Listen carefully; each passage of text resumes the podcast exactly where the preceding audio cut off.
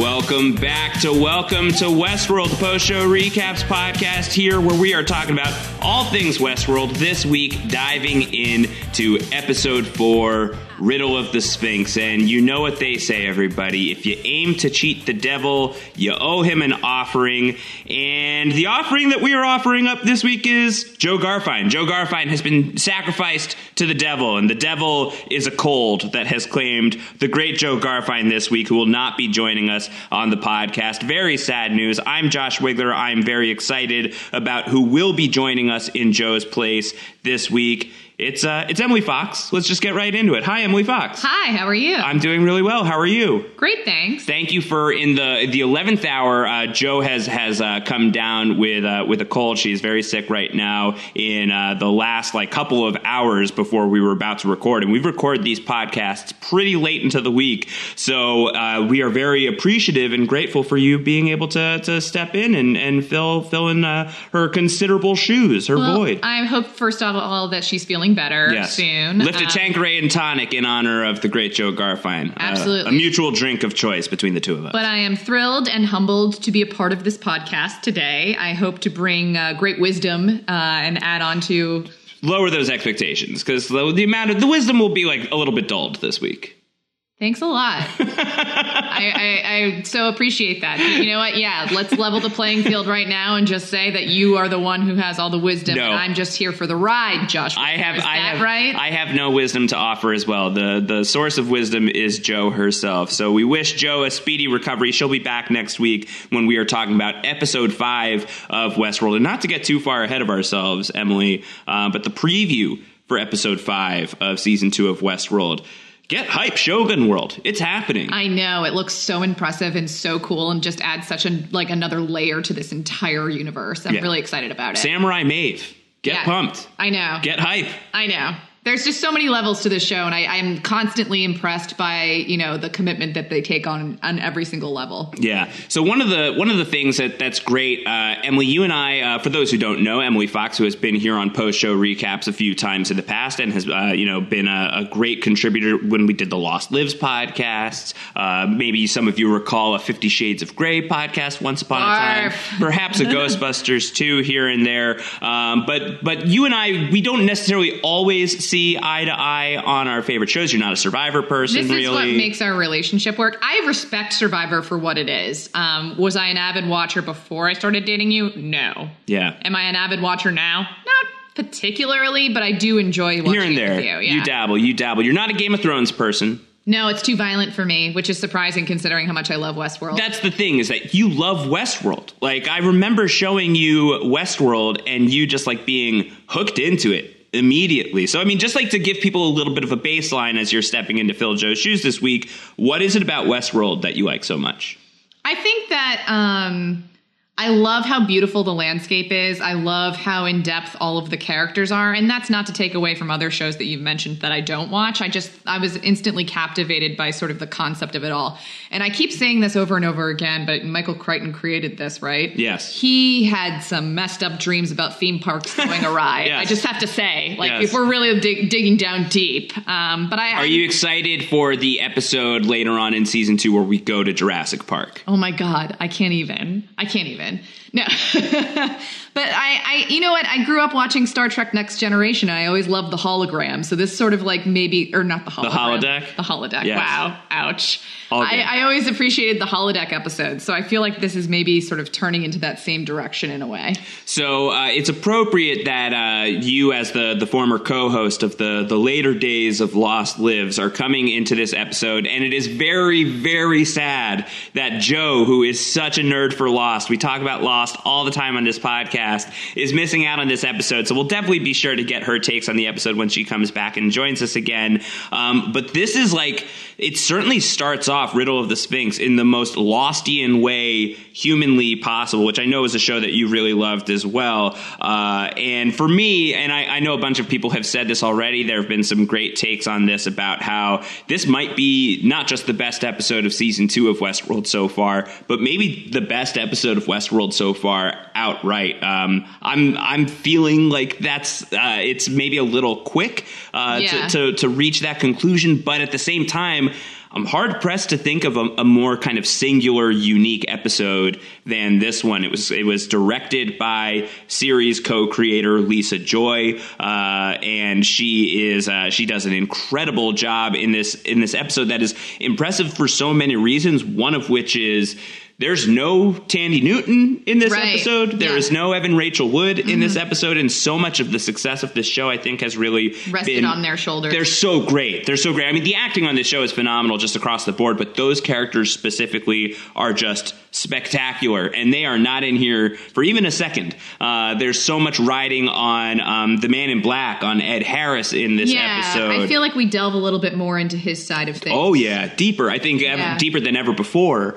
Um, You know, we're we're getting a lot about that character, certainly from the Ed Harris side. We've, I think that, you know, you've gotten to see like sort of like the slow motion horror show right. of Jimmy Simpson as William, and like getting that front end of the character and how he's really how it's become really nightmarish, how he's become this nightmarish character. Um, but from Ed Harris's perspective, the scenes that we see. And with, he's even in these scenes being like, wow, that's really messed up. Yeah. You know, there's just there's just it, it's a really cool transition that seems to be happening with that character that we'll definitely dig into that in, in greater detail. Uh, a lot of confusing things happening still with Jeffrey Wright as Bernard. Um, but for for me, the the standout of this episode, and one of the reasons why it's so exciting, is that it's it's really on the back of a guest star, essentially, on, on Peter Mullen, uh, who plays James Delos, or kind of James Delos, like some yeah. sort of like human host hybrid, which is a really interesting wrinkle to the mythology of this show. I think that this is something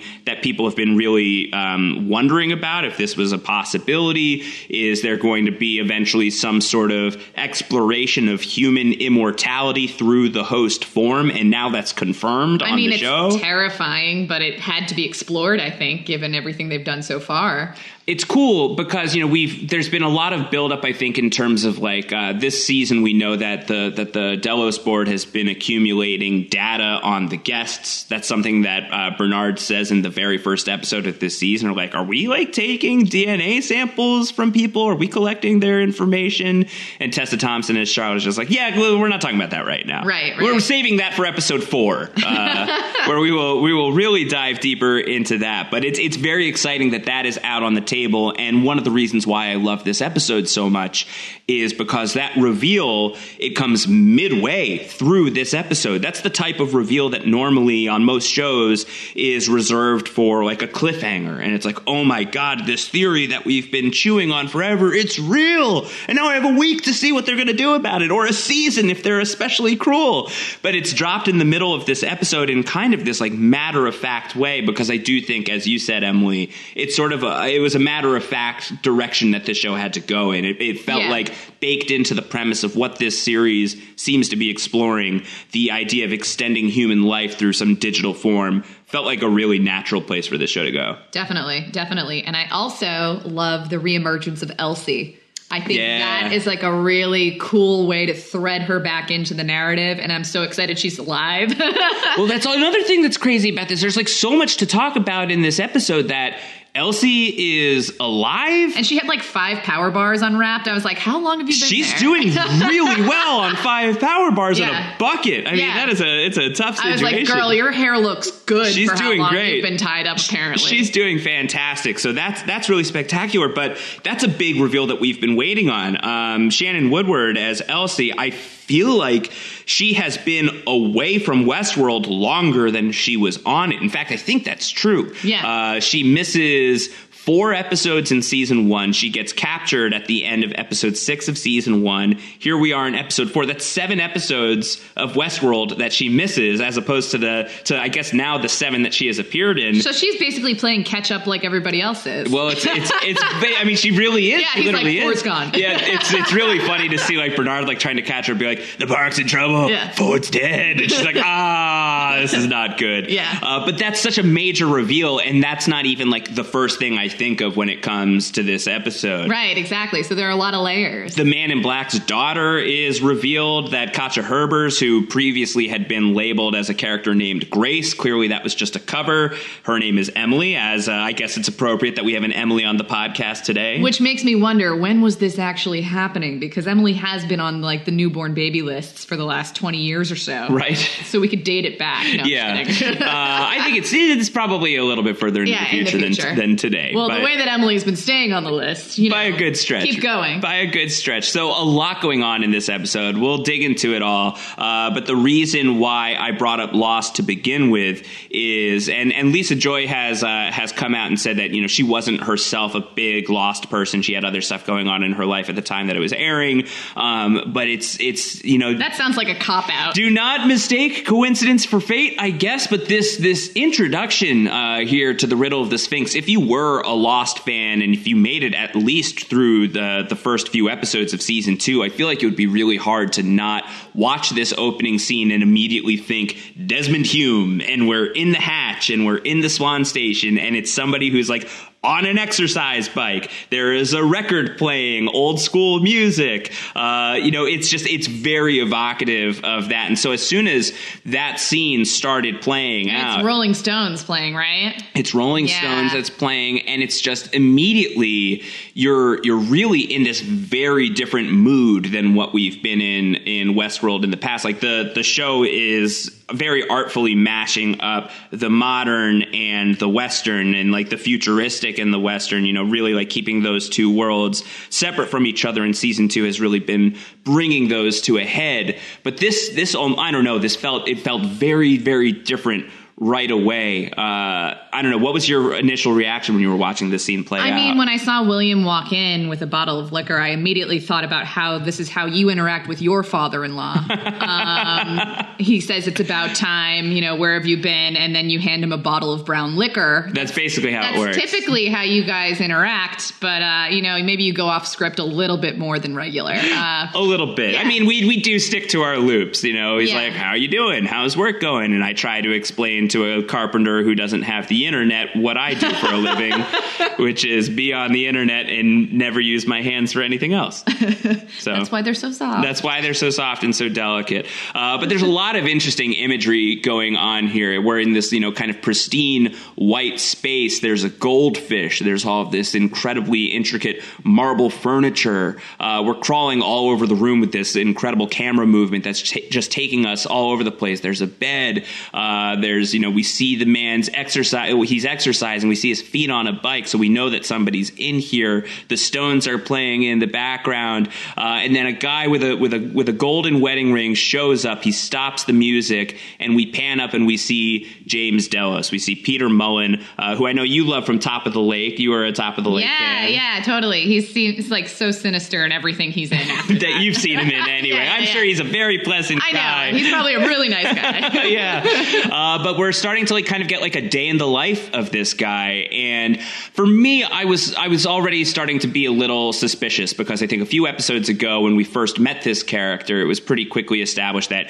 something is is amiss with him. He's sick. He's you yeah, know there's like an imminent like end. He to talks this. to William about it at the retirement party. Like, some of us have more time to to wait than others, so it's it's worth starting to like wonder what's going on here. And I think that this show already engenders such a, such a sense of paranoia within the viewer that you can't help but watch a scene and see anybody, if they're like somebody who's either new or newish. Like, my immediate thought is just like, all right, I have to watch this scene in two ways. Yeah. One where this person is a human, and one where this person is a host.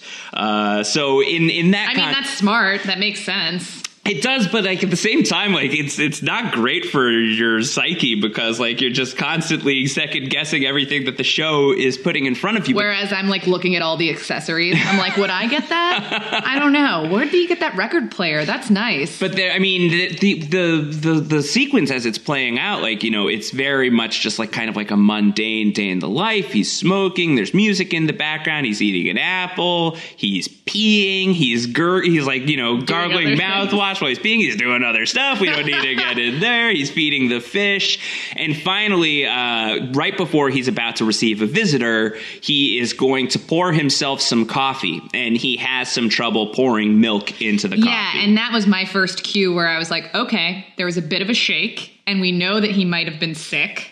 So is that something that has to do with that?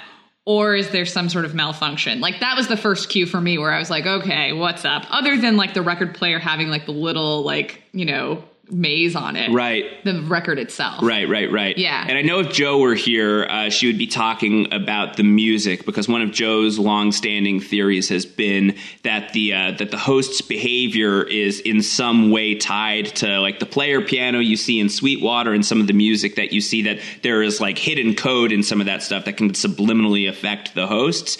And I've always kind of been, like, a little bit out on that idea. Like, it just never really added up to me. But it it, it struck me that one of the things that is part of this guy's loop is it seems like music is is playing, if not all the time, it's playing frequently. Would you not say that music sort of inherently changes how people react in the real world? Yeah, of course. Yeah. And music's a big part of the show, not just in terms of like the uh, like the sort of like the the mood and the atmosphere and just one of like the the many colors of the show. Uh, but it's like one way, one more way of communicating with hosts. Potentially, potentially. At least I, I know that, that that's what Jo would be saying if she was here. So just to, just to, to represent that that view.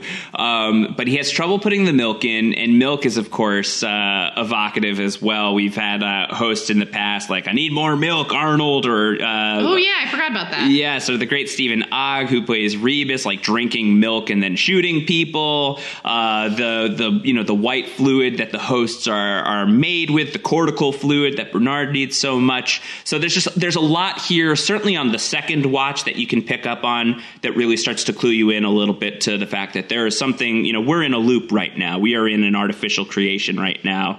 Um, and even on that first watch for me, just like being suspicious, like, all right, what's up? We getting we getting like human host type stuff at this point? Is that where we're going? Yeah, and then you watch William enter and you're like, okay, so obviously something's up. Right. And just the fact that like it's a very cagey scene and like yeah. it, and it ends kind of prematurely where like William shows up and it's just the the William, my boy, where the hell have you been? And clearly Delos has been in isolation for a little while. We get the offering of the whiskey. It's a little early for William. Uh, Delos says, a little forkin' late if you ask me.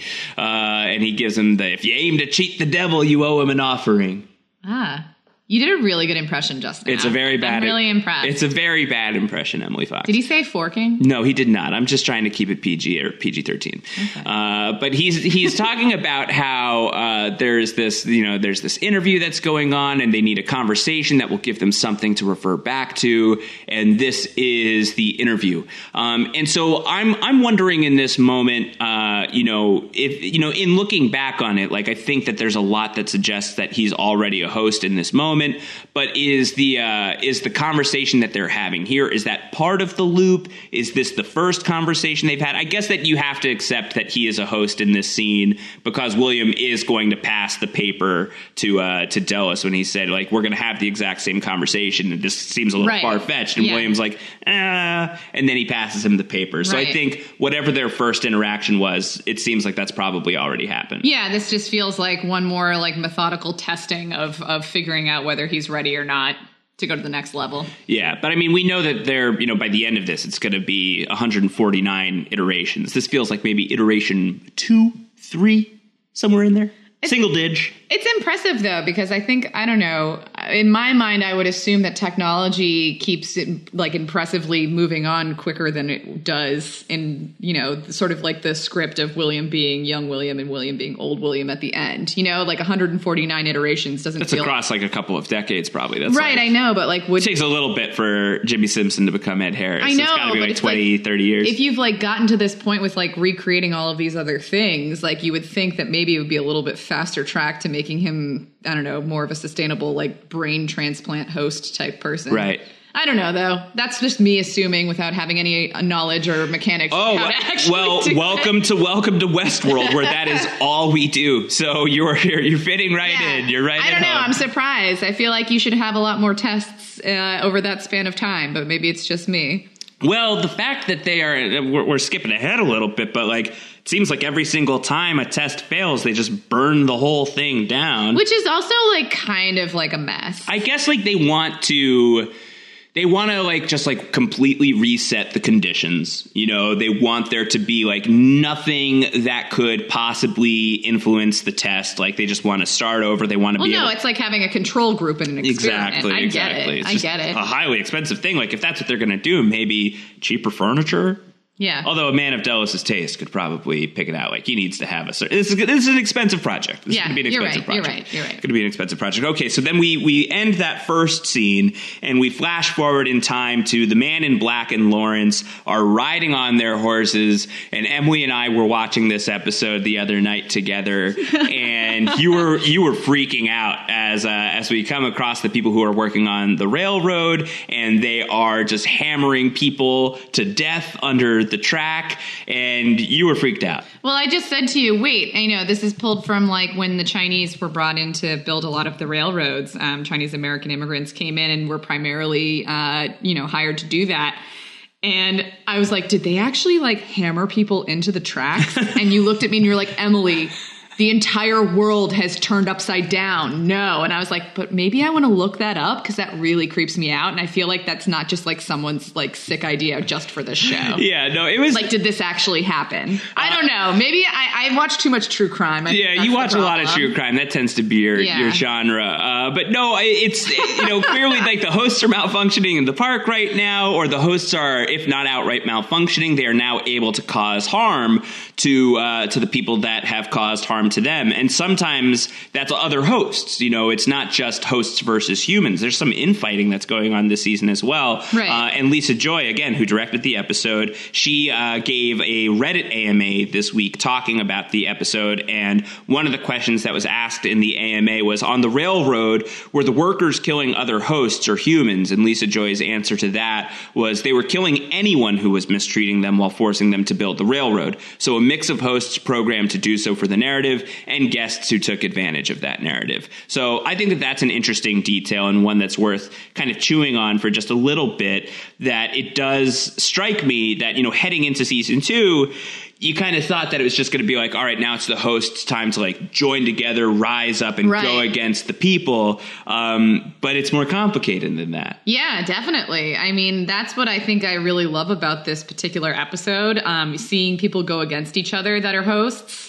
I think that that, like, adds another layer. Because, yeah, you get that with, like, the Confederados. Yeah, yeah, and you tend to be empathizing with all of these people that are put in perilous situations, and then you're like, wait, that's a robot. Should I feel bad? You should. Yeah. Feel bad for the robots. I mean, I love Dolores. And you I love, love Dolores. Maeve, you so, love them like, all. I get it. I get it. Uh, but as as the man in black and Lawrence are, are riding through, they notice that the tracks are heading in the wrong direction, uh, and it seems like uh, this is part of Ford's game. Uh, the man in black says... he He, he looks at this train track and, and how it's like out of place. He says, it seems like Ford's game has multiple contenders.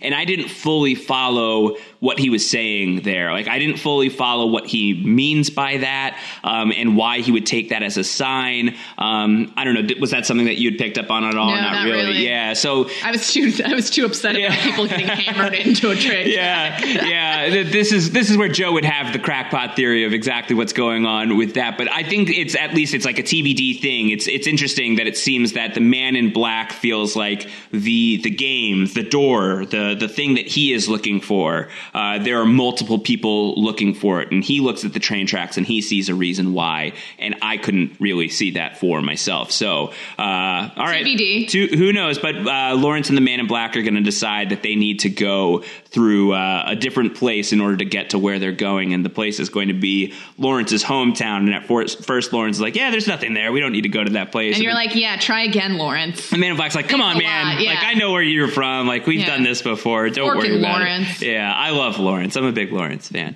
Uh, so we're going to get to that in a little bit. Before we get there, uh, we get to uh, to the cave, to the return of Elsie. And that is going to be by way of Clementine with her just like crazy Terminator walk. Uh, now that she's, you know, she is like bone chilling. She's very, very frightening. Yeah. Uh, she's going to grab uh, Bernard. She, you know, grabbed him at the end of episode three, and she's dragging him to this cave. And such strength. Such strength. Well, she's a robot. You know, these robots have real robot strength. Uh, and she is uh, she is dragging Bernard here. She unties him. She drops him. She leaves him behind with a rifle, and she walks off. Uh, so why she knew to do that is kind of hard to say. It does seem, you know, we've we've seen it before already uh, with the the way that the uh, the Gus Fring robot played out. Uh, that uh, the little Robert Ford boy from the first episode of little the season, Robert Ford boy, young Bobby Ford. uh, that that the late Robert Ford, Anthony Hopkins, that he is still able to to communicate through some of these other hosts. So I wouldn't be surprised, based on what we learned in these upcoming lab scenes,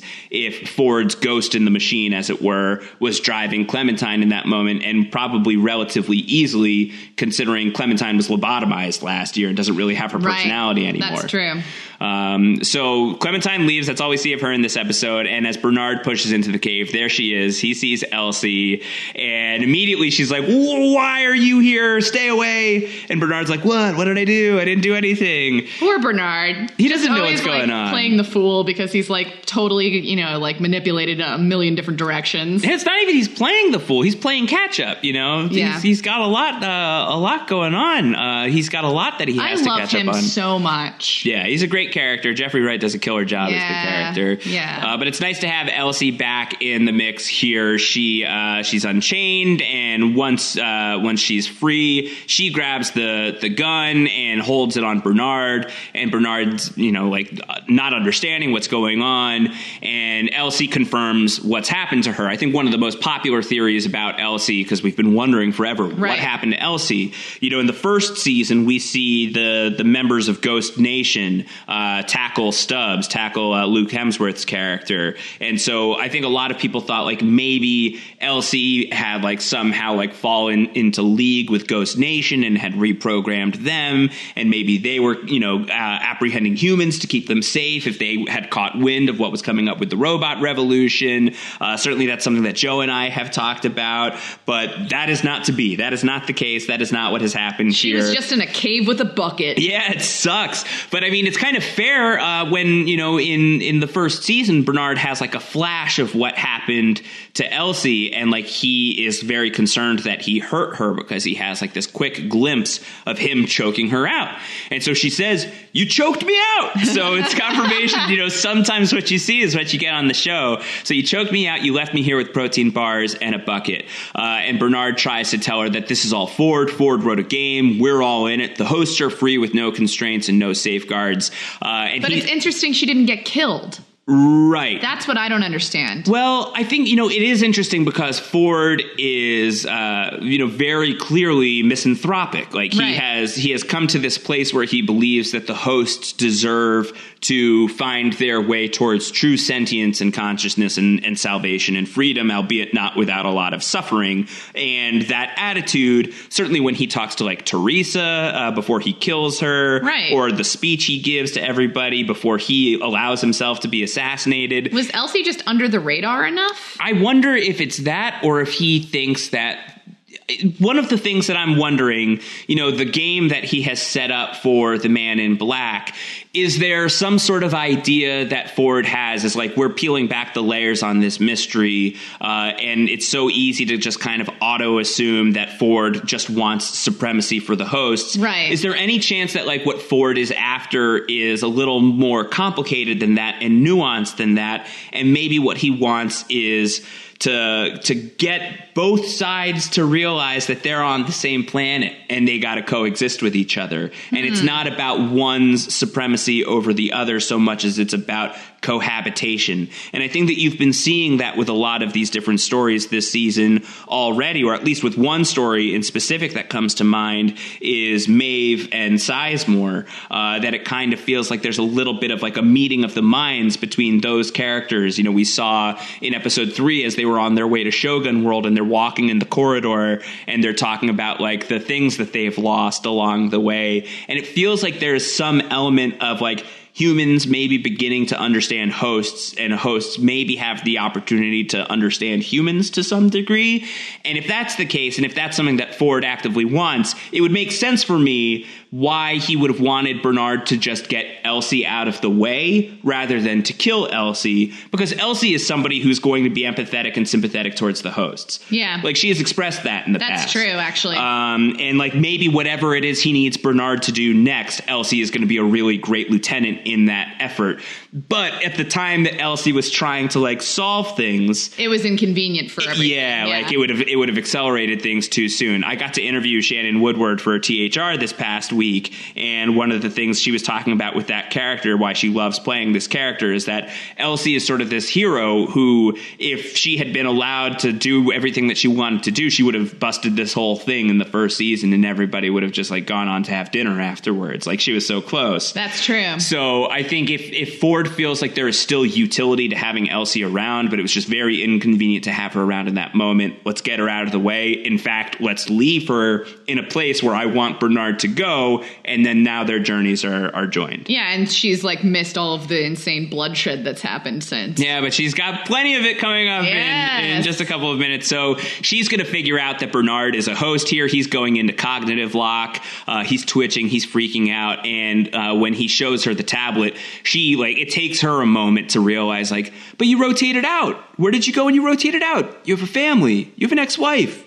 You've got a backstory. And, like, it clicks for her. And it's yeah. another reason why that character is great. Is she's smart. She's whip smart. Yeah. She knows what's up. I love that moment. It's great. It's really fun. So she, you know, even though she kind of has a grudge against him, now she knows it's a little more complicated. So she puts him into safe mode, works on him a little bit, and he's going to come back online. And while he's sort of unconscious, we're going to see some, like, uh, flashes of stuff that's to come. You know, he's going to be seeing, like, blood in the white fluid, and he's going to see, like, uh, like a bucket of eyes dropping everywhere, and the drone hosts, and uh, these new, like, red little brain balls that are different from the white little brain balls. These look like red velvet cupcakes. Your terminology is incredible. It's hard to know what's going on on the show, especially thinking about it on the fly.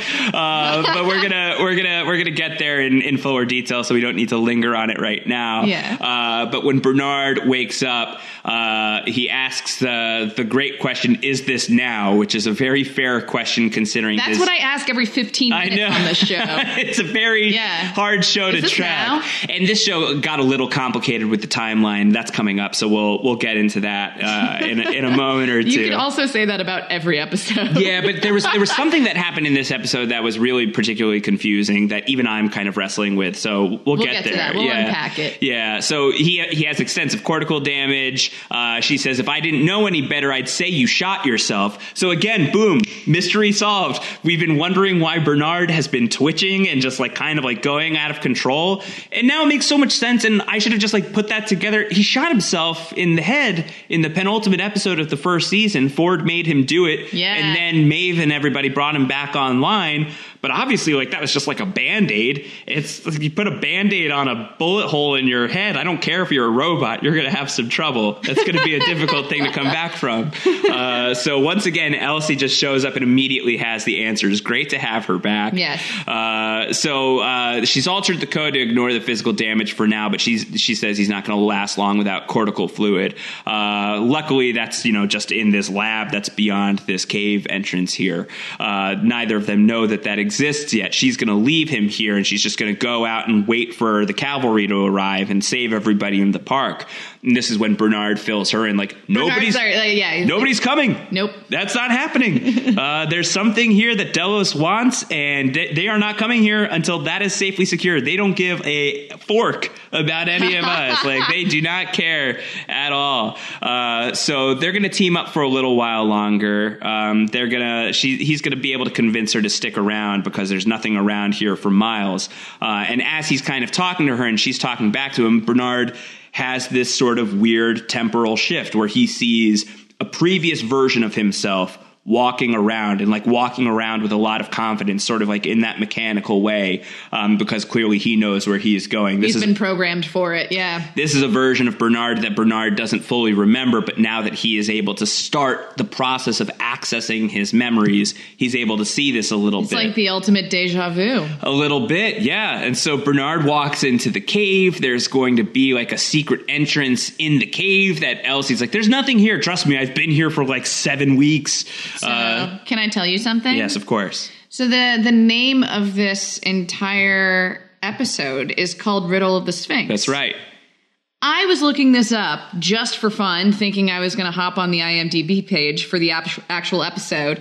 I found out there was a video game for P C that was first created in nineteen eighty-two, but then put on regular computers in near two thousand, called Riddle of the Sphinx. Okay. And it's about a young archaeologist who searches for his or her missing mentor in Egypt. Huh. And the gameplay is similar to any game in post-Myst style. Oh, you love Myst. I know, where players navigate three hundred sixty panoramic screens and manipulate items to advance. Interesting. Does that not fit into, like, this incredible, like, moment where he's like, hmm, I'm just going to, like, walk over here and touch some, like, stalagmites? Yeah, no, that's funny. Yeah. It does I kind of have a feel of an adventure game yeah. in this moment where it's like... Click here. Like, yeah, exactly. What What do you want to do with this? Knock on door twice. Yeah, I'd be interested to know how many people actually have played this game, because I never ran across it myself, but maybe, you know, I was a big Myst fan. Okay, so uh, just going to take this opportunity to sidebar and say that there needs to be a choose-your-own-adventure Westworld video game made immediately. Uh, H B O already has a relationship with Telltale Games because Telltale made a choose-your-own-adventure Game of Thrones game. Game. Yeah. Gotta do it. I mean, I was joking. Westworld game, right itself. I was joking with you the other day that it made me want to play The Sims. Yeah. Well, there's a big video game quality to Westworld. What does that say about us? It says... Do we just want to manipulate, like, beings? I don't know. I mean, I guess it depends on what you were planning on doing in The Sims. I usually just tried to create, like, really nice nuclear families. Okay. And, like, big, beautiful houses. Well, that's better than nuclear war. You're right. Which is something that, you know, the Man in Black might do if you were playing The Sims. He seems like a pretty dangerous guy. That's true. Uh, so Bernard is going to find that there is a cave here. There's a facility in the cave. Uh, and he is going to once again have these kind of flashes as he sees himself opening the door. They go inside, and when they get inside this lab, there is a whole mess of dead people in here, all sorts of dead people. Bernard has no idea what's going on. Elsie has no idea what's going on. Uh, certainly we will get an answer to what happened to these people by the end of the episode, which is very gnarly. Wheel indeed. Of misfortune. Yeah, it's a bad, it's a, yeah, that was a bad way to go. I was like, oh. Yeah, it was very graphic, almost unnecessarily so, but, you know, what are you going to do? Like, there must have been just, like, easier, cleaner ways of killing all of these people, but the drone hosts seem to have, like, a really good time getting creative with just, like, shoving people onto spikes. How did the drone hosts stay so clean? I don't know. There was a lot of bloodshed, and they were, like, pure white still. They just, like, have, like, auto-spray cleaner on their bodices. I'm not sure how it works. But speaking of a drone host, Bernard is going to have more of a flashback. He's going to see himself, like, building one of the red velvet cupcake brains. He's going to be presiding over the drone hosts. This is making me hungry. Yeah, we'll eat afterwards. Okay. Uh, and so so when he snaps back into, into reality, uh, Elsie is going to be face-to-face with one of the drone hosts, and she has never seen one of these things before, and Bernard had not been aware of these things in terms of, like, his his cognizance uh, until relatively recently, and so he has learned that if you don't threaten it, it's not going to hurt you. So, of course, Elsie threatens it and shoots it in the face. So that's a very human thing to do, I think, especially when you walk into that kind of carnage. Yeah, I think, you know, she's been she's on she's on high alert right now. Yeah. She's just, you know, not not really in the mood to to trust any of these uh, these hosts. It's also not, like, the most terrifying looking thing. It looks like someone who came right out of, out of like a fencing like match. Yeah, yeah, that's a good point. Except, like, if it was like. Also, like, merged with, like, one of, like, the monsters from Prometheus or something like that. Like, just super jacked. And it's like, can you see me? I don't know. Yeah. You know that that's not, uh, it's not, like, C G I. It's not motion capture or anything. That's uh, practical effect. The drone hosts are, like, there's a guy in a suit who is who is walking around. Oh, I don't that. like that. I think it's cool. I think that's that's really amazing. It's very, very impressive. They got some professional fencers. Yeah. They're yes. like, here, just change your helmet. If there is a fencing scene coming up with the drone hosts, we can plant that down here as, like, your official theory of the podcast. I'm so excited yeah, if that happens. Well, well, that'll, that'll Guess be, what? Not going to happen. Not, drone host fencing, fencing competition. I'm looking forward to it. If you Maybe, guys are listening, this is what I want to see. If there's, like, a medieval world or anything like that, you know, Ooh. that could be, uh, that would be, that would be very good. Well, let's get to Shoguns Yeah, first. We'll get to Shogun World first. But, okay, so she kills the drone host. And I wonder, like, she survives the moment. She survives the encounter right now, and everything is fine. But... has she just like burned the drone host bridge? Like if she's to encounter drone hosts in the future, is now she just like automatically on their shit list? Yeah, probably. Makes me nervous. Yeah. Makes, makes me nervous because there's there's a couple of reasons why, even though we just got her back, I'm a you little, can see her being axed. I'm a little nervous for Elsie. We'll talk about that in a, in a couple of minutes. Uh, so Bernard is going to get that very much needed cortical fluid injection uh, from Elsie. Elsie is going to ask him if he had anything to do with the project. And he's like, I don't know. I don't think so. But like, he kind of probably thinks that he did because he's experiencing some of these flashes. So yeah, you probably did. Couldn't she just like look that up too? Maybe. No, the records are like so under wraps. Like there's so much going on here. But that it's if, Elsie. She's good at this. Maybe if she can start digging around to know where to look, hopefully that'd be great. Though that's another reason for the narrative to kill her yeah. off. That she's so hyper competent that like, maybe got to get her out of here. Otherwise she's just going to solve the show before the show is, you know, yeah. ready to end. Cursed with competence. I know. That's That's the that's the thing. Uh, she's going to ask him, is Ford in control of you now? And he's like, Ford's dead. Yeah. And she's like, ah, F me. Fork me. Uh, she injects him with the fluid, and we are out of the Bernard story for the next little while. Uh, and we have a quick side trip to seeing uh, the character who at the time we thought was Grace. By the end of the episode, we will know that she is Emily, the Man in Black's daughter, and she has been captured by Ghost Nation as well. A bunch of other human guests have been captured by Ghost Nation. A really fun Easter egg is that two of the human prisoners here are two of the human guests that you see in the pilot, the very first episode of Westworld. It's the husband and wife who uh, who kill Rodrigo Santoro, uh, who kill Hector yeah. during uh, like the climactic speech he's about to give in the bank robbery that Sizemore had written for him. And Sizemore's like, oh, come on. So it's karmic. Right. And so that guy like shot shot him and then shoots Armistice, and they're laughing at how she's like wriggling on the ground and everything like that. So those characters are back in the park. They've been captured by Ghost Nation. Got to imagine something much worse will befall them eventually. They're able to make it out of this episode alive. Uh, but we get an interesting detail here, uh, both from Stubbs and from Emily, where Stubbs, who's been observing the, the Ghost Nation hosts for a little while, has noticed that they're not killing humans. They're killing other hosts, but they're not killing humans. Um, so that's something to, to wonder about. What if about. They're going to set up their own world where they make all the humans act everything out and they take advantage of all of them? Well, I mean, again... I wonder about this idea, like, is there some sort of peace between humans and hosts that are uh, that's being negotiated here? Maybe Ghost Nation is not like, without more bloodshed. Not without more bloodshed, of course, but Ghost Nation is actively not killing these people. They've, you know, they've got them uh, captured and they have them like tied to sticks and everything, so it's not comfortable, but they're not killing them. Um, so it's just something to to, to wonder about. Uh, and then another detail we get here is that Emily can speak the language. Uh, she speaks Lakota. She speaks what Ghost Nation speaks. Yeah. I love that. That's an Easter egg right there. I'm yeah. like, ooh, that little nugget of information. That's really interesting. Well, I think what it tells you, and I spoke with Katja Herbers about the, the big reveal in this episode that she is Emily, is that she is somebody who, you know, she says here that she, you know, most people when they come to Westworld, they ignore the narratives, but I don't like other people very much. Yeah, I love that. So she is somebody who's really immersed herself in host culture, obviously, somebody who has like taken the time to like really consider them as, uh, as their own beings.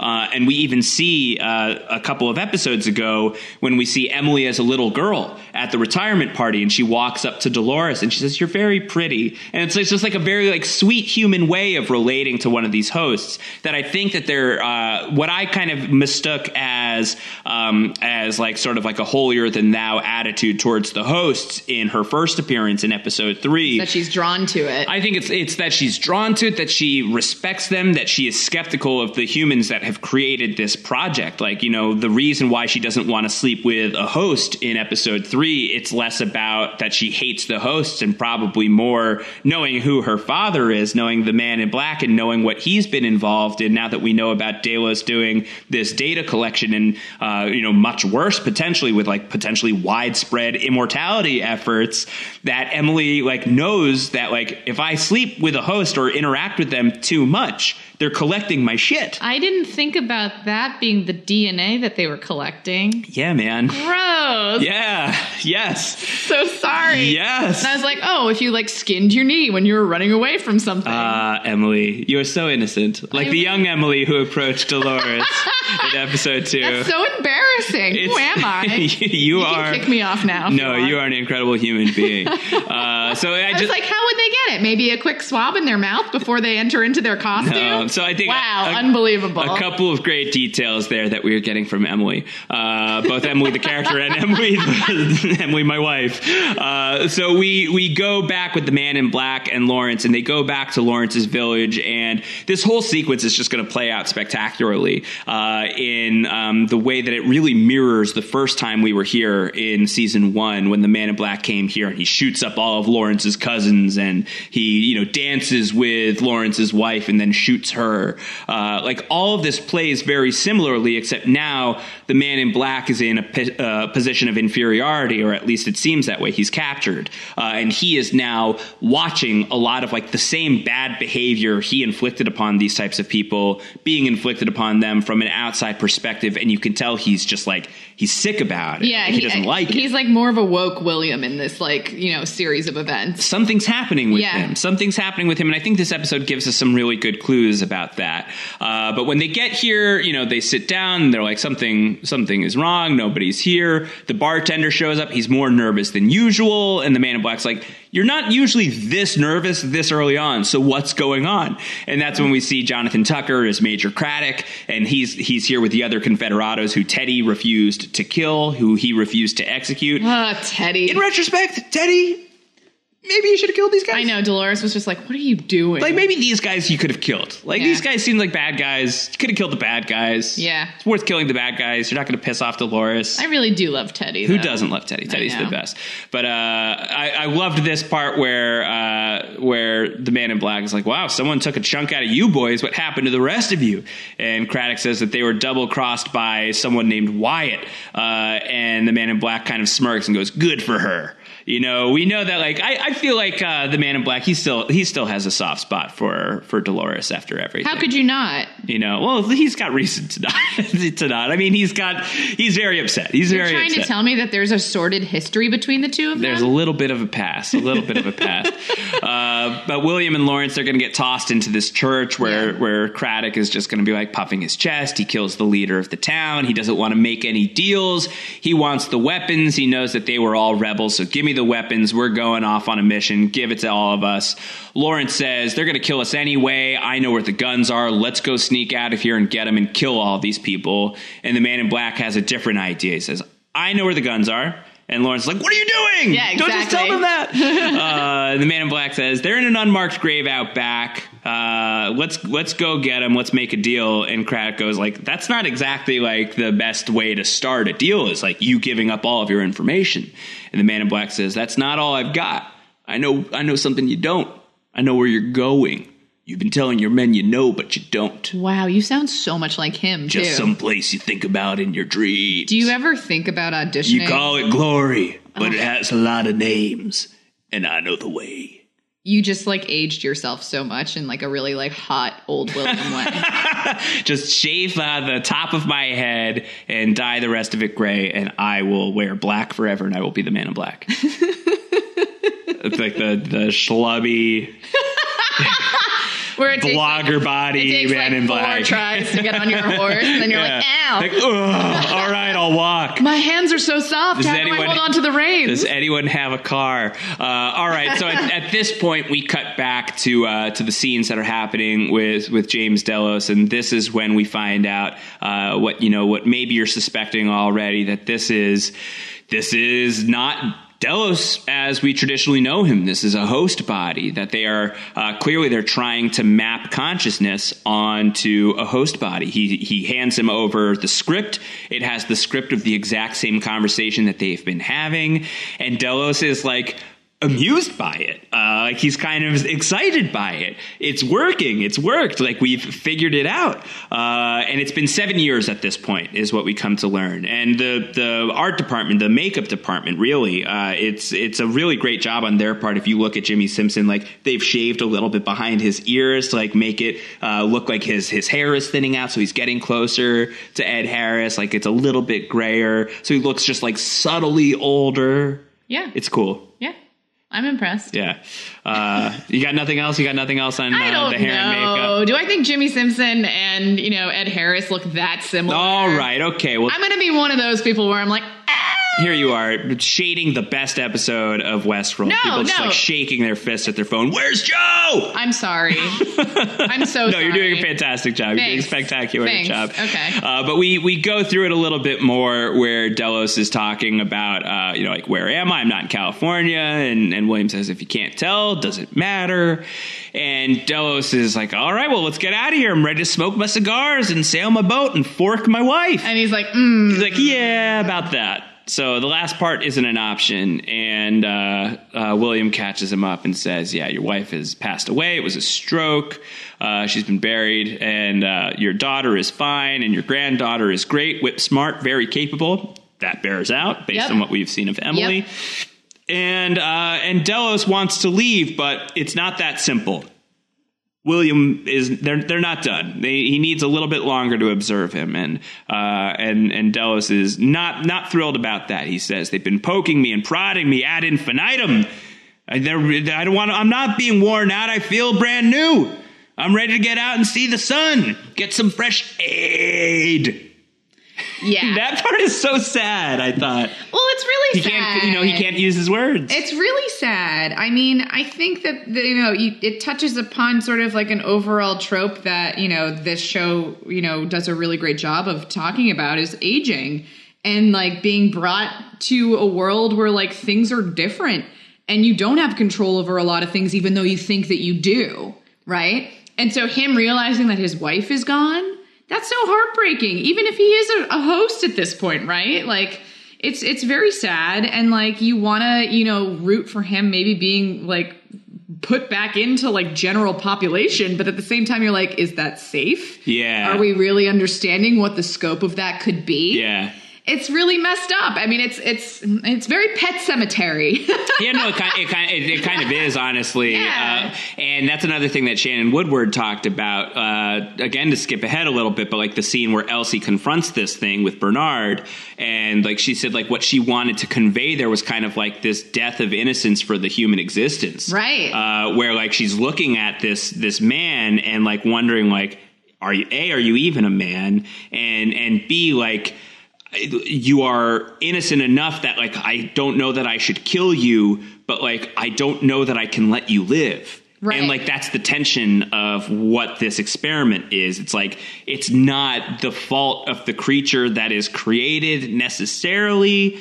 Although maybe it is well, like if it's it, it depends on like is the experiment more about like involuntarily extending the lives of people or is it is this just going to be something it's that's like a, a pet project or if it's going to be something that's available to just like rich blowhards who deserve uh, nothing but the worst if they're trying to cheat death. I mean, we've watched Barbara Streisand clone her dogs, so you I know. know. But yeah. like I also wonder if that same sentiment is like clear with hosts who are taking humans captive, like. Are you okay to keep alive? Should I be threatened? What's the move here? Yeah, there's the morality of the hosts that's very much in play this season. Yeah.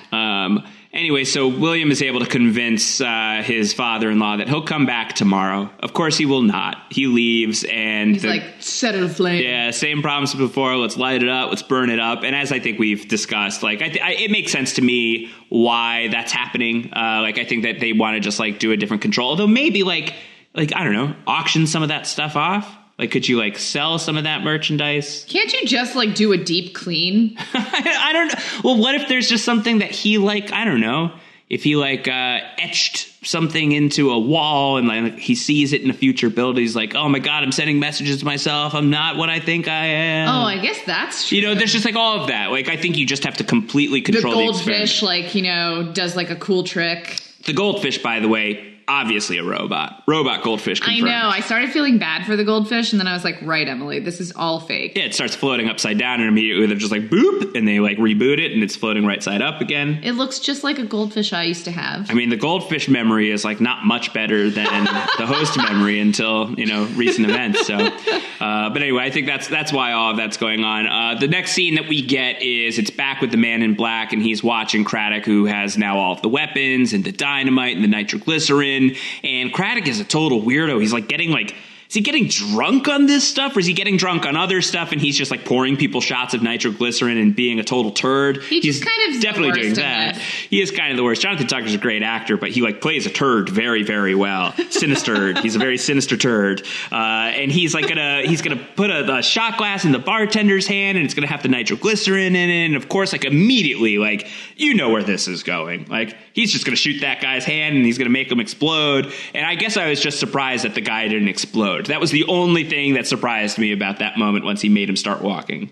I felt really, really bad for that guy in that moment. He was so nervous. He was very nervous. And whoever that actor is, I don't have his name in front of me. He, like, portrayed that, like, kind of, like, sad sack quality the really, really shaky well. Hand. Yeah, he just, like, kind of had, like, this sad, like, pouty face. And then when he turns around, he kind of looks excited, like, hey, I did it. And it's like, hey, you've got no hand. Yeah. I've shot your hand off. Yeah. Uh, and this is, like, it's this is the real tell, is that the man in black is watching this from a distance.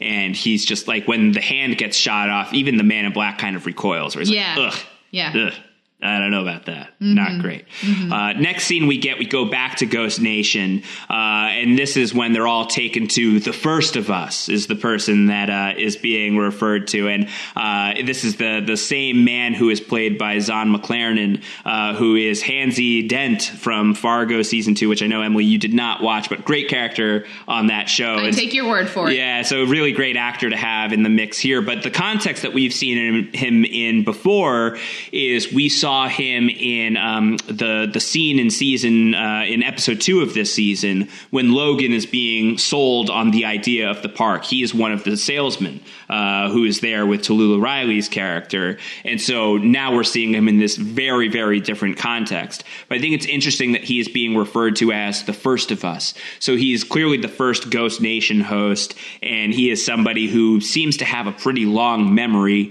Um, you know, Emily is going to escape. Uh, And and after she escapes, uh, the First of Us, he's gonna he's gonna kneel beside Stubbs and whisper to him in English. He's gonna say, "You live only as long as the last person who remembers you." Uh, which, that's such a like a, a hardcore moment. I yeah. Did you that. have any interpretation of like I what wanna, that like, meant? I want to like cross stitch it and frame it and put it in our apartment. Yeah. Yeah. I mean, like I think. It, Well, it's not a normal reaction. I'm sorry, but I think it it, teth- it tethers well with this idea that's being explored here of uh, of eternal life, and like what is the cost of eternal life, and like do you have to live forever in order to live forever, or can you find other ways to to have impact? Uh, so I mean, that's like something that people talk about every single day in real life. Yeah, like ancestry and yeah. like lineage and questions about that. So yeah.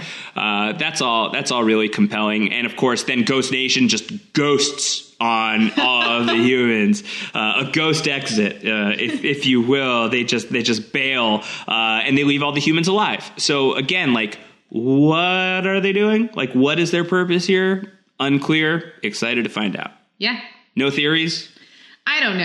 I, I, it's all very complicated, and I'm sure it will suss itself out over the next few episodes, but um, really compelling stuff. I love it. I think it's so cool. So we go back to Bernard and Elsie. Bernard has uh, has been infused with a pint of uh, a pint or so of the good stuff, as Elsie says. Love that sweet, sweet cortical fluid.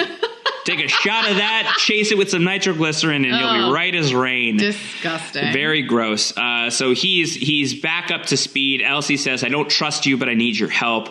They start looking around. They start digging in. And Bernard is seeing, uh, the data that he is seeing is very similar to what he has seen in Abernathy's head. Peter Abernathy, he had that moment in episode three where he looked at what was inside the guy's head, and it referenced a database much bigger than anything he knows that's in the park. Um, now he's starting to admit that, like, I feel like maybe I have been here before. I think Ford sent me here. Um, I get lost in my memories, though, so I'm not really sure what's going on. And Elsie says, like, yeah, I saw that while I was digging around in the code. Like, your memories are drifting around and you don't know. You're not able to, like, sequentially put them together. You don't know if you're here or there or anything else like that. And, like, as she's saying that, like, it's happening again. It is happening again. Uh, and he, you know, he drifts back in time a little bit. He sees, like, a new body that is being printed, a new control unit that's being printed, more of those red velvet cupcake brains that are being created, uh, Rambaldi devices if I you're an alias man. More. Yeah, yeah. I love it. It's sugary sweet. Mm. Uh, and so he he knows that he's been here recently. Uh, he he thinks he knows what they were doing. He thinks that they were building, they weren't quite building hosts. They were building something else. Same hardware, but the code is different. Um, and he and Elsie start like traveling deeper into the lab, and Elsie sees a door. Uh, and Bernard tries to stop her from going through the door. But then he starts to realize he's not here with Elsie anymore. And this is where I'm a little bit confused in terms of the timeline. Uh, because Elsie is like going towards the door. She can't hear him because he's once again like drifting away. And is he now drifting to like a moment where he knows? Is is he drifting to a moment that like Elsie isn't here because like he's seeing like something else, like is like a further future version of Bernard re-experiencing meeting up again with Elsie in this past iteration. Oh. And like, is Bernard actually, is there like another layer of timeline that Bernard is tracing right now as he's walking through here? Whether it's like that, you know, further future that we know that Bernard is going to be out, you know, up and about for with like Carl Strand and Stubbs and everybody in that timeline, which by the way, we don't see Elsie in any of those future scenes. Right, exactly. So what has happened to her?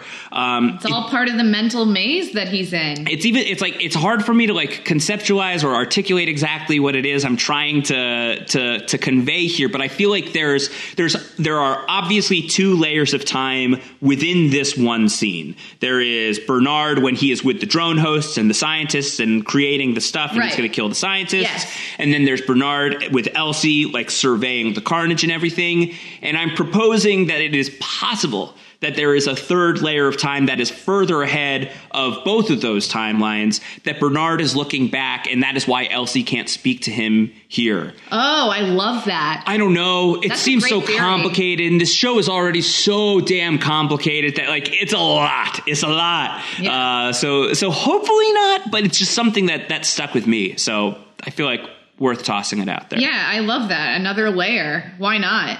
So Elsie is going to open the door. She's going to go inside against Bernard's best bet, wishes. Against everybody in the entire audience's wishes. It's literally the horror movie trope, right? Like, yeah. don't go in there. Yeah, yeah. And she's Shoot like, up. no, you know what? I'll just open this and... yeah, we'll be fine. We'll be fine. Everything's yeah. going to be great. Yeah, exactly. Uh, so anyway, so that's what's going on there. We will catch back up with them. Uh, first, we have this incredible scene uh, of uh, the man in black... who is going to be watching Craddock just be like even more of a sinister. He is just, you know, he's he's uh, he's torturing Lawrence. He's kicking Lawrence's butt in the rain. He's trying to feed him the nitroglycerin. Then Craddock is just like, you know, pounding drinks and getting getting drunk. Uh, and the man in black just wants him to stop. He's like, that's not my friend, but you're wasting my time. Let's just go. Uh, and Craddock is like really um, underestimating the man in black. Says, I've known men like you. All the death. It makes you agitated, but don't Don't worry, me and Death, we go way back. And he starts to go into this whole spiel about how, like, Death is an old amigo of mine. I died recently, but Death can't bear to lay a claim on me. And he's, like, really being braggadocious. He's dancing with Lawrence's wife the same way that the man in black danced with Lawrence back in the first season. With Lawrence's... the man in black and Lawrence did not dance. That's a deleted scene. I was gonna say, I you should get the D V D. I misspoke. Uh, There's the man- another layer. That was a great scene. Uh, when the man in black and Lawrence's wife were dancing before the man in black shoots her in front of Lawrence, which is right. obviously like a really forked up thing to do. Uh, and so now he's like kind of like being served a taste of his own medicine, or at least being um, offered a chance to see a reflection of himself, which I think is an interesting concept considering what William said to Dolores at the end of season two uh, or a- episode two of season two, yeah. rather, uh, where he's saying like, that, you know, you're not not even a thing. You're a reflection. That's what everything is here. It's reflections. There's nothing that anybody likes more than reflection. And I think he's really yeah. coming to like, uh, to That's like, deep. to like stew on that idea that this is a reflection and like, it's a, a, a twisted thing that he is seeing in the yeah, mirror. You've played this game so many times, but how is it playing you? Right. And like, now that you're seeing, like you're, you're, you've, ha- you have finally decided that you're playing a different game, and like, uh, that's great, but is it a little late? Like this one good deed, as the, as the little girl is going to say in just a little while, like, does that undo all of these terrible things that you've done?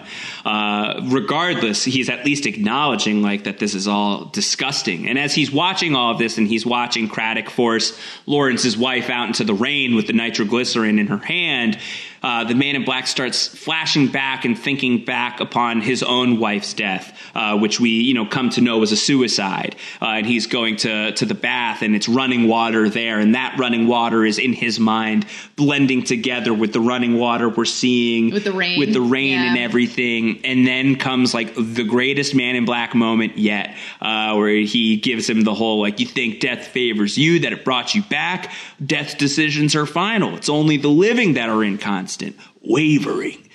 They don't know where they are or what they want. Death is always true. You haven't known a true thing in all your life.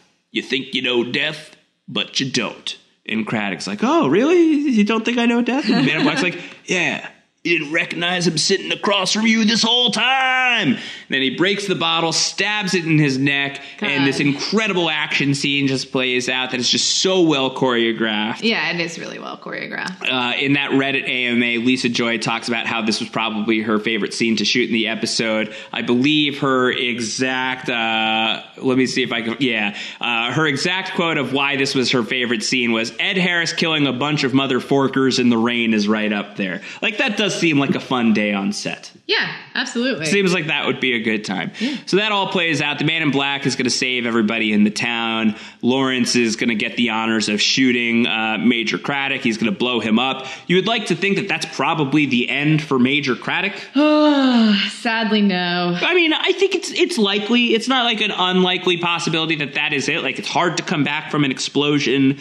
That being said, uh, in season one, Maeve and Hector burned themselves completely and uh, burned their bodies to ash, and then were rebuilt from the ground up. And that was their way of like trying to sneak out of the park. So we have seen it before that as long as like your backups or whatever are are still intact, Uh, they can build new shells for you. Like, they can build new control units. So it's not impossible that Craddock could come back. That's why it's always important to have an external hard drive. Indeed. Right. Back it up.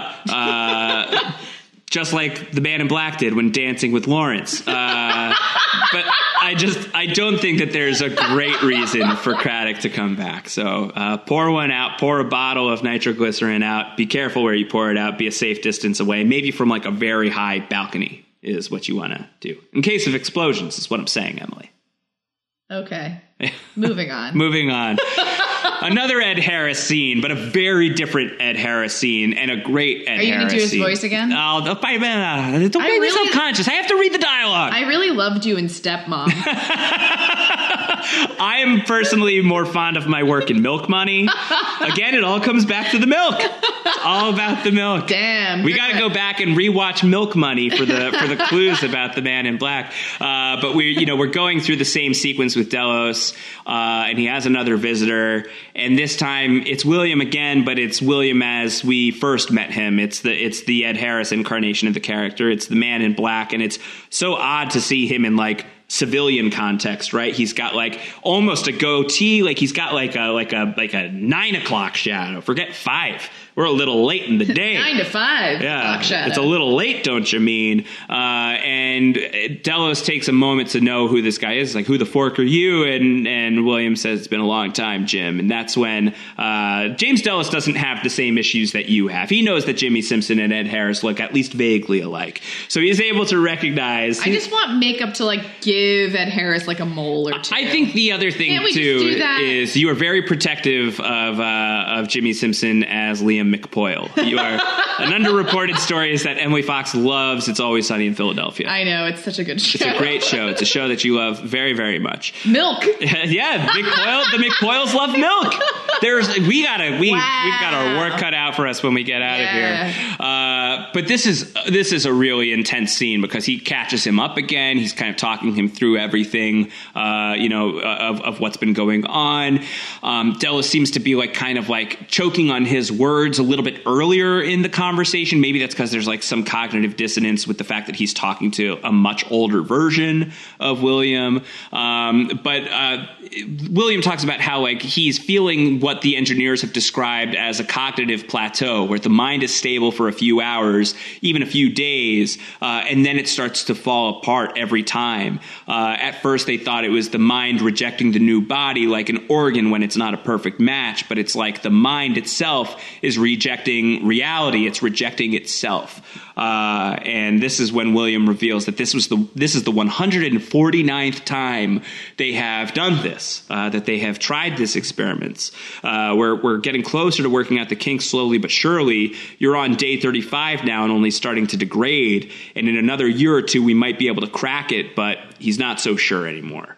William isn't so sure that this is the way to go. Yeah. Well, you know, that speaks to what we said earlier, where it's like, are you really supposed to live forever? You know, it's a it's a really deep, deep issue. And I kind of love that there's that complication that they can't quite figure out the kinks that involved. You know what I mean? Well, we know that. Um, so where we are in the timeline now in terms of the Man in Black and Delos in this scene, this is I think that it's pretty safe to say that this is probably very shortly before the Man in Black is going to embark into the park. He's going to go off on... Good rhyme. You know, he's going to go off on this final voyage to search for the maze and, like, do what he's going to do. And in yeah. season one, he's going to talk about how I'm never going back. I'm never leaving.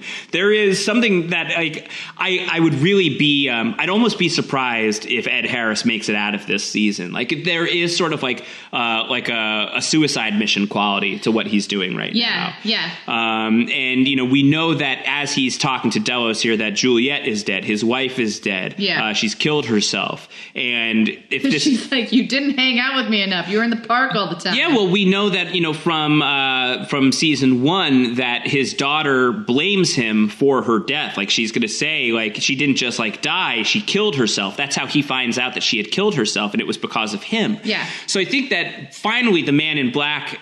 really late and probably very recently has finally started having that crisis of conscience and that existential crisis of like, what have I done? What have I built? What have I created? How do you atone for how do, it? How, can you atone yeah. for it? Or can you at least fix the thing? And uh, you can't hybridize it. Right, right. So this experiment that he's been making and this idea of like, uh, you know, like making this this this thing where like if you if you can live forever, what a, what a fantastic achievement that nobody ever thought would be possible, and now it is.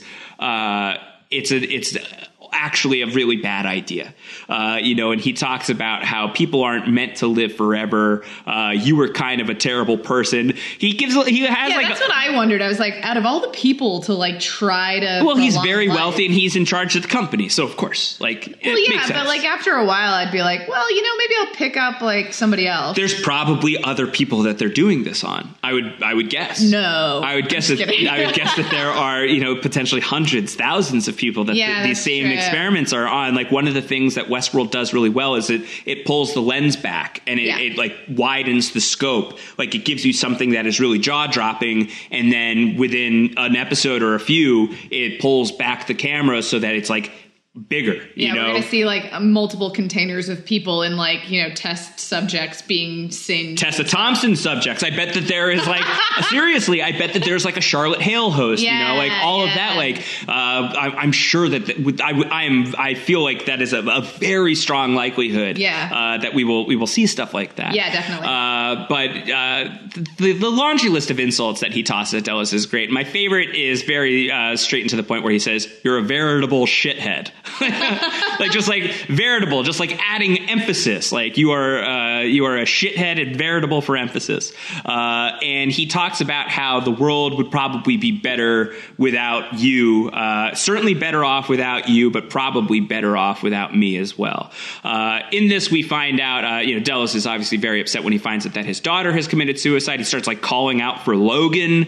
We find out that Logan is dead. As I well. mean, we saw that coming. Yeah, it makes sense, especially because of, like, when we saw him at the party. Yeah, he's shooting up and stuff. Like, not yeah, doing well. Yeah, not doing well. He was also a veritable shithead. Yeah, certainly. Not a good guy. Obviously very traumatized by his experiences with William in the park. But it's just kind of sad because it would have been really great to have, in the way that Ed Harris plays the older version of Jimmy Simpson's character, like, you could have had, like, another great actor who could have played the older version of Logan. That could Like have, Eric Bana. That, oh, that's actually pretty good. Wow, have you been thinking about that, or did you just bust that no, out? No, that was just off the top of my head. Oh, my God, that's that's excellent casting. Thank you. What a, what a missed opportunity. I mean, like, he's, like, a little young, but, like, they could have old. They could yeah, age they, him up they can a little age bit. Him up. Yeah, like, he just kind of looks Ben Barnes-ish. Yeah, doesn't he? I like that. Yeah. Emily. Good job. You're Redemption welcome. For the Jimmy Simpson hate. Uh, There's no hate there. I know, I know, I know. Uh, but this is, so he steps out on, on Delos while Delos is just like freaking out and going nuts and going crazy and just like tearing the place apart. And, uh, and the guy says, like, I don't understand. He was stable. Um, and I wonder if the technician was able to like listen in on the conversation or, or not or what. Um, but like, is... Is William saying this to uh, to rile Delos to rile him up, but is not necessarily being truthful? Is it possible that like there's actually like they're closer to getting past that cognitive plateau than they think? I don't know. Stuff stuff to think about. But either way, obviously, he's going to degrade. He's going to degrade severely. Uh, normally, they burn these people up, but they have not burned him yet. He yeah, says they're it, like, let him get upset for a little while. See what happens. Might be interesting. Might yeah. be interesting to observe him. Might be useful. So so he leaves him. So, like, a really, like, crappy thing that the Man in Black is doing. Um, but thank God he did, because it leads to this incredible, like, hellscape sequence. Oh, it was so scary. Where, uh, you know, it's, it's, it's, a, it's a funny thing, Emily. Here we are again on a Post Show Recaps podcast talking about a red room. Uh, we have from Fifty Shades of Grey to Fifty Shades of James Delos here as we are How in this. How far we've come. I feel good about this, yes, actually. Yes, as we are as we are in this blinking red room, uh, a red room of pain, uh, where where where Delos is here and he has been uh, he has you know he's like been clawing at his face yeah. with like shards of glass. He killed the lab tech. He's speaking in riddles. Uh, and and Elsie and Bernard are both very taken aback and upset by what they're seeing. I think we've covered that already, like this idea of like, I don't know if you deserve to die, but I don't know that I can allow you to live. Right. Uh, and, you know, a fight scene breaks out and Bernard with his Bernard strength. Bernard is so strong. I, I mean, know. It's been a little while since we've seen him this strong. The last time we saw him this strong, he was killing poor Teresa, like which Jeffrey was Jeffrey Wright, which is such mm. a messed up moment. But here he is. He He's able to overpower Delos. And that's when Delos, who like seems like he's like broken his teeth oh, a little he's, bit like, too. Absolutely terrifying. Oh, it's so scary. He talks do you, about. Do you have a concept of like how long long he's been in this stage? Yes, yes. Uh, so it's been probably a, it's been probably like the span of the first season of Westworld plus like however long it's been going into season two now. So it's probably been like two weeks or so. Okay, so he's just been going crazy yeah. for that long. It's a long time to be going nuts. R I P Goldfish. Yeah, Goldfish survive. Is definitely offline and about to be incinerated. And so the grapefruit juice. Definitely R I P Jesse the Goldfish, uh, which is the name of Emily's childhood goldfish, for those who do not understand the she reference, was, which I imagine was zero of you. Uh, you don't know that. I think it's probably unlikely that anybody knows Laura, that. if you're listening. Okay, Laura, if you're listening, I'm surprised, but hello. Uh, so we we have this moment where uh, where Delos is like giving him this this speech about how like they said there were two fathers, one above, one below. They lied. There was only one on the top. And why don't you look up from the bottom? It's his reflection laughing back down at you again with the reflections. Yes. So it's all very sad, and uh, they're they're going to finally put him out of his misery. Bernard's going to shoot him. Elsie's like, no, nah, this place is like fire stuff because like I, I I know things immediately. So like, she immediately knows how to how to do the incinerator. So they incinerate him. They put him out of his misery. He's smiling big as they roast him alive. It's terrifying. It's very terrifying. It's very chilling. It's very chilling. It's very upsetting. And I and I think it's it's it's uh, like such like great kudos to the Westworld team for like introducing this obviously major high concept to the series, something that really matters to the thematics and the mythology of the show uh, moving forward, and doing it in a way that makes you feel empathy for the monster, but also makes you feel horrified about the possibilities of what the monster represents and being afraid of the monster itself. Uh, it's just, it's all very complicated. And I think like the, the fact that it just kind of uh, makes you feel so many different things about what this what this thing is, what this technology represents, right, in like, this really excellent sequence is just great. And like pulling the lens out, like you said before, what else exists down here? Right. And so that's what we get into next is like they they they incinerate Delos, they leave there, uh, uh, and she's like, tell me that was a host and not a human. Bernard's like, I think it was both. I yeah, think exactly. It was kind of both, because he says that person was James Delos. Uh, she says, but he died years ago. And he's like, yeah, about he did. That. uh, and so this is when they're figuring out, like, they printed his body and copied his developed mind onto a control unit like our hosts, and unsuccessfully, but I think that they're trying still. Like, I think they're going to keep trying. Um, and this is this is why Bernard thinks that he uh, was sent here. Uh, he believes he was he was sent here to print a control unit for someone else, another human. I don't know who, but I need to find out. So he and Elsie are going to team up to figure out what is happening. Like, is there another human that is being uh, that is being brought back in this way? And so I think that like this is the moment where we need to start considering what are we building towards in this regard. Uh, it's very clear that that Bernard is talking about for someone else. So whoever it is he's building this new body for, it is going to be somebody that is significant in terms of the show's mythology, highly likely somebody that is recognizable to us. Yeah. You have some theories. I've got some I can lay out at you. I don't know. Like, let's go through the people who've passed away so far who are like very big deals. So top candidate on the board obviously would be Robert Ford. Yeah. Right? Uh, you know, just like the obvious candidate would be, and it's something that people wondered about even after he was assassinated in the first season, like, could he have allowed himself to get killed? Yeah, where he's like, bye. Yeah. Because like, he knows he's, he's, yeah, girl, he knows bye. He's coming back. Yeah, like, because yeah. he knows what's coming. Uh, you know, this, this really lends some credence to that. Certainly we know that his ghost is alive in the machine, whether or not that's just like programming of, of somebody that like is programmed to be like him, or if that is supposed to be like, like a real significant clue that Ford's mind is still alive and he plans on having that being put into a body.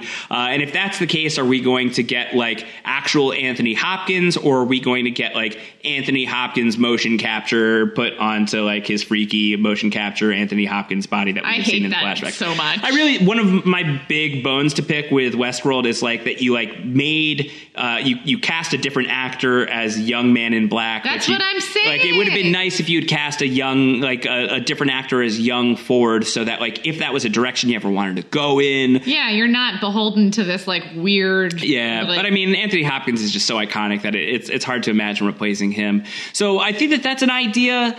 It I don't know that I love it, because I I, I love the idea that like uh, he's actually gone. Yeah, that like the that the that the god from which all of these other gods have sprung forth from that head is like done, and now it's all about the story of everybody else. But like, why wouldn't he program himself to come back? It depends on, you know, how much of a narcissistic prick he was. Like, you know, we know, we know that he was at least that to a degree, but like just how far. Uh, so he's an obvious person uh, to consider. Um, could it be another Delos body? That feels like that would be anticlimactic, right? Like, I feel like we've just dealt with that. There's no point. Uh, the, you know, there's other op- uh, options that we could we could weigh on. Like, could it be Arnold? Like, could uh, could Ford have come up with Arnold's actual consciousness that maybe he plans to infuse with Bernard himself? Yeah, that's what I was wondering. But how many frickin' Jeffrey Wrights can we handle on this show?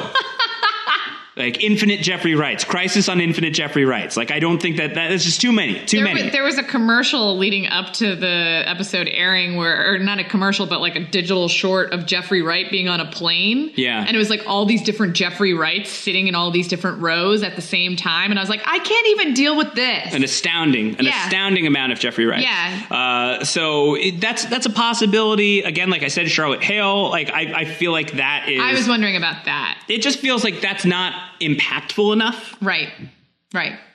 To me, outside of Ford, there's really only one person that would pack like a real enormous impact. And it would be kind of in its way, again, a reflection and also a reflection of season one in that uh, it's a reflection of a character and a reflection of season one in that the first season built to like a big twist that a bunch of people had kind of started to put to, you know, putting together before it happened, where it turned out that the Logan and William storyline was taking place decades earlier than the main action and that William was in fact a young version of the Man in Black. Prediction time.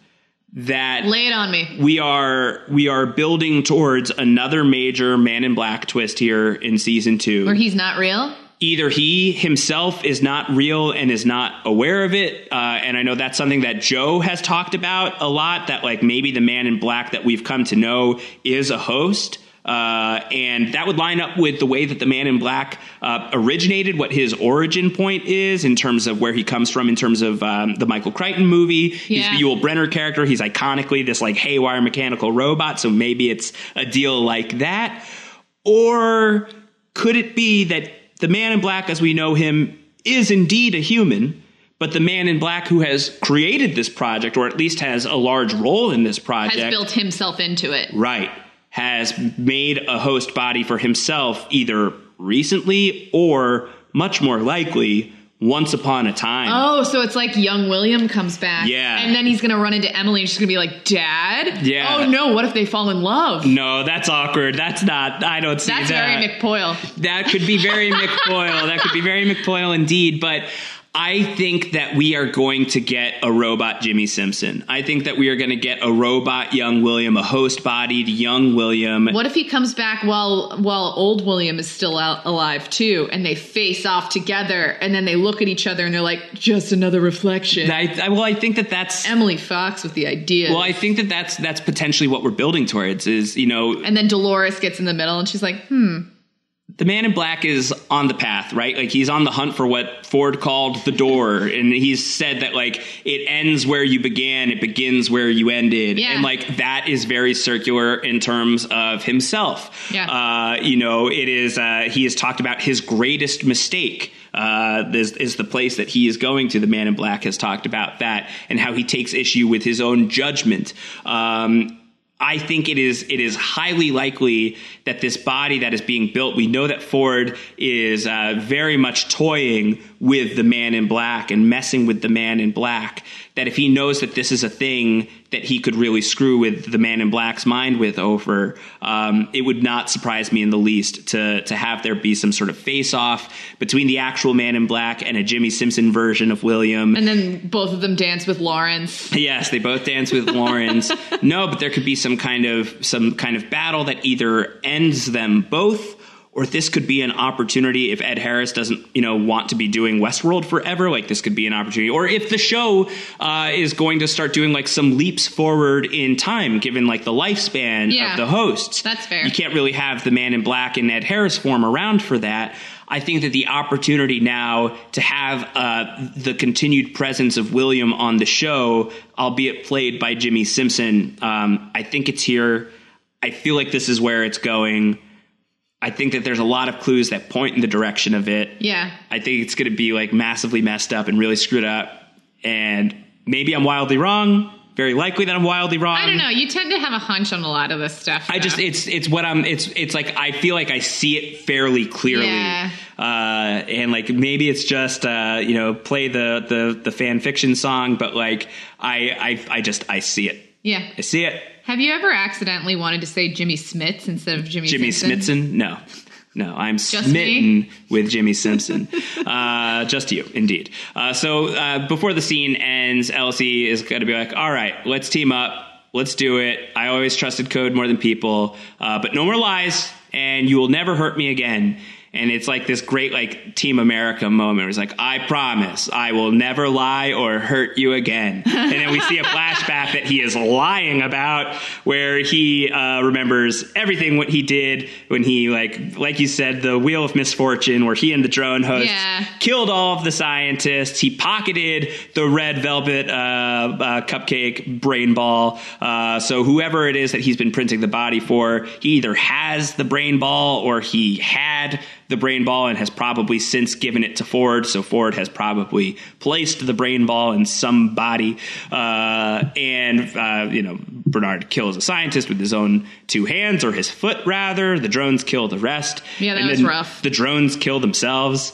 And, like, you laughed when you saw this. I thought that was a nice moment uh, where the drones, like, cracked their own necks, and you were just kind of like, come on, oh, God. Yeah. That is, that is so obscene. One thing I want to go back to, though, that I love is that I trust code more than I trust humans. That's a very hot take that Emily also shares in a way. Yeah, it seems like it. Yeah, so I wonder if that ends up having a convergence, uh, Elsie and Emily kind of getting together, the double E's.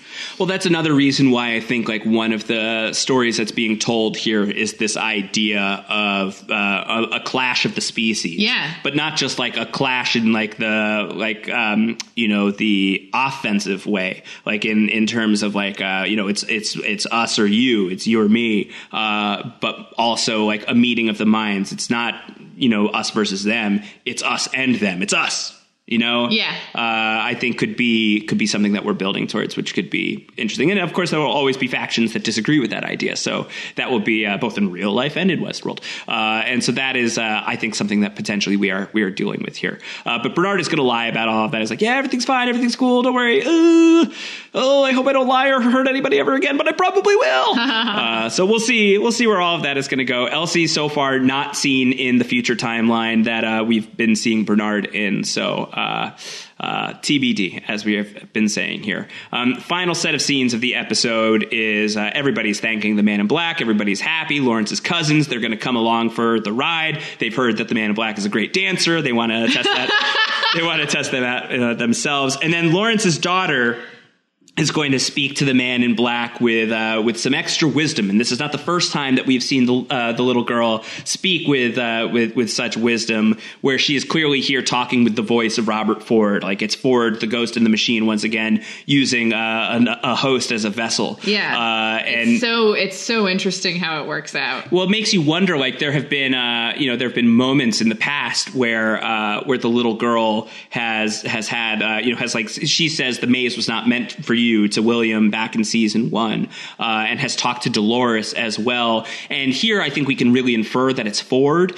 Makes you wonder if in those earlier instances, was it Ford as well? Was it Probably. Ford speaking through this little girl? Probably. Um, another thing, which I, I think that Joe and I touched on very lightly, uh, but not very deeply, uh, is that in episode two uh, of this season, in the scene at the retirement party where Dolores is playing the piano, the little girl is there as well. No. The little girl is there. You can see her uh, clear as day if you freeze the right frame. Uh, and there's there's a couple of interesting things from that for me, uh, or I guess like three interesting things from that for me. One is just like on a blanket level, the little girl has been out into the world. So whatever that host is, she has, has seen some shit. Has like knowledge of like the outside world, which who knows if that's going to be important or not. Yeah. So that's that's the the the the least interesting of the of the interesting facts, I think. Uh, the most interesting is. Oh, you're going to leave the middle interesting thing last? Uh, stop it, Emily. Come Sorry. on. I mean, I'm at a point. I'm trying to talk about stuff. Uh, the, the the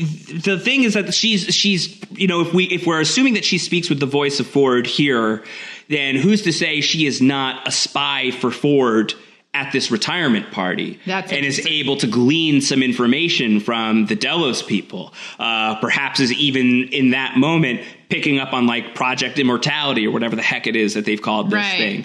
Uh, so that could be like a spy for Ford in like a really uh, interesting way for him to, to glean that information.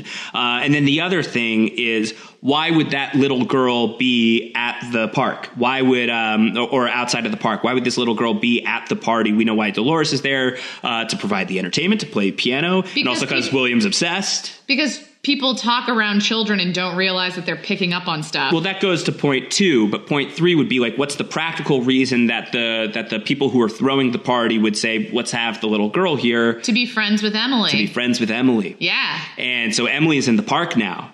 Mm. And who she's kn- like, my friend never grew up. Yeah, who knows, like, if they'll if they will interact again, or what kind of connection she'll have with Lawrence, where she could say to Lawrence, like, oh yeah, I remember your daughter, she's super chill, like, you know, like, who knows now that they're teamed up. That's true. Uh, so just a, a lot going on there that I think is uh, is worth just uh, whether or not that like manifests in any sort of like big way, or if that's just like something that can like help you kind of process yeah, some of like, like the smaller details. Yeah, yeah, yeah. Uh, but the conversation that they have here is like, you know, they might not remember, but I know who you are, William, and one good deed doesn't change that. Uh, and I think that that's... It's like really intense coming from a child. Yeah, yeah, definitely. And William is kind of rejecting it anyway. Says, who said anything about a good deed? You wanted me to play the game. I'm going to play it to the bone. Which is a very good Ed Harris impression. Uh, and I think I think it does speak to the idea of, like, it's less about atonement and more about, like, stopping what I've started, my reputation, my legacy, my, uh, you know, eternal soul that's on the line, be damned. It's more about doing the right thing right now. Uh, I don't care about fixing the past. I'm just highly offended by what I have done. And I know that I have effed up. I know that I have forked up. And so now I have to go and I have to fix it. Um But we, we get this final clue about this this journey that the man in black is on, uh, where she says, then you still don't understand the real game we're playing here. If you're looking forward, you're looking in the wrong direction. I think another potential clue of what you're going to find is yourself backwards. It's uh, younger you. So the train tracks are going in the wrong direction. Indeed. Indeed they are. Uh, so everyone rides off into the sunset. It's cool. It's nice. And then Emily shows up. Hi, Dad. And that's the end of the episode. And it's like, okay, where are we going from here? We've yeah. got a, we've got a family reunion. The man in black, who has already been shown to be like a little more soft hearted in this episode. How much barely how much softer is he about to get now that he's going to be around his daughter? Like, he's going to have to, like, you know, really explain some stuff to her. Like, this is daddy's time. You know, daddy's a different person in the park than he is outside the park. So, or is he? Or is he? Probably not. Yeah, we the don't know. The park is what reveals who you truly are. Yeah. Uh, I would be someone hiding behind a cactus, absolutely terrified. Yeah, I don't like my odds in uh, Westworld Gone Wild. I would be, like, chilling uh, in a small room, locked with the door, not interacting with anybody for fear of being killed. I don't like either of our odds here yeah. in the Westworld Park, to be perfectly honest. Yeah. Um, that's the episode, Emily. That's the Riddle of the Sphinx. I like it. It's a great episode. It was a great episode. Really thematically rich. A lot of incredible scenes. Uh, really uh, pushing a lot of the, the story forward, I thought, in a really great way. Again, I just love that there is this huge mythological reveal about the show that just drops in the middle of the episode. Like, they don't stretch it out and, like, give you a cliffhanger and really make you think about it for a while. They just give you a lot to think about within the context of this episode. And uh, the, the stakes are high. The possibilities are endless. I'm very excited for where we're going to go next in uh, in the in the show this year, and where where we're going to go immediately next is Shogun World, and I'm very excited about it. Yeah, it looks so spectacular. Looks spectacular. I'm really excited about it. Can't wait. Emily Fox, thank you so much for joining us here on Welcome to Westworld and filling in for Joe at the last minute. You did a great job. It was such a privilege. Thank you for having me. A total pleasure to, to have you uh, on here. You guys can find Emily if you like Emily. She has great tweets. She's at Emilet on Twitter, like an omelet with an E instead of an O at the front. What have you been tweeting about lately? Um, I don't know. Fun stuff. Great stuff. Hot takes. Hot takes galore with the great Emily Fox. That's true. So that's what's happening with Emily. I am at Roundhauer. That's where you can find me. Subscribe to what we're doing here on Welcome to Westworld. Postshowrecaps.com slash Westworld is the direct way to subscribe. And you can subscribe to everything we're doing here on Post Show Recaps at postshowrecaps.com slash iTunes. Leave us your ratings. Leave us your star reviews. All of that. Greatly appreciated. Be honest. Be, you know, constructive if you've got criticism. Yeah, but I be won't, honest. I won't come back if you guys thought that was bad. No, you were great. You were fantastic. It was very, very fun. Joe will be back next week as we are talking about all things. As everyone goes, oh, thank God. No, no, no. Uh, Joe will be back. I can't wait to pick her brain, uh, her brain ball, her red velvet cupcake brain ball about everything that we got into here this week uh, with, with uh, Riddle of the Sphinx. We'll definitely do a quick catch-up on that. Uh, we'll talk about everything that happens as we plunge into Shogun World. Uh, and yeah, we'll just... We'll keep on trucking. So as long as you guys are here, so we shall be as well. What an awkward sentence. You really want to end that way? I have no choice. All right, guys. Take care, everybody. Very Bye. Fun stuff this week. Bye.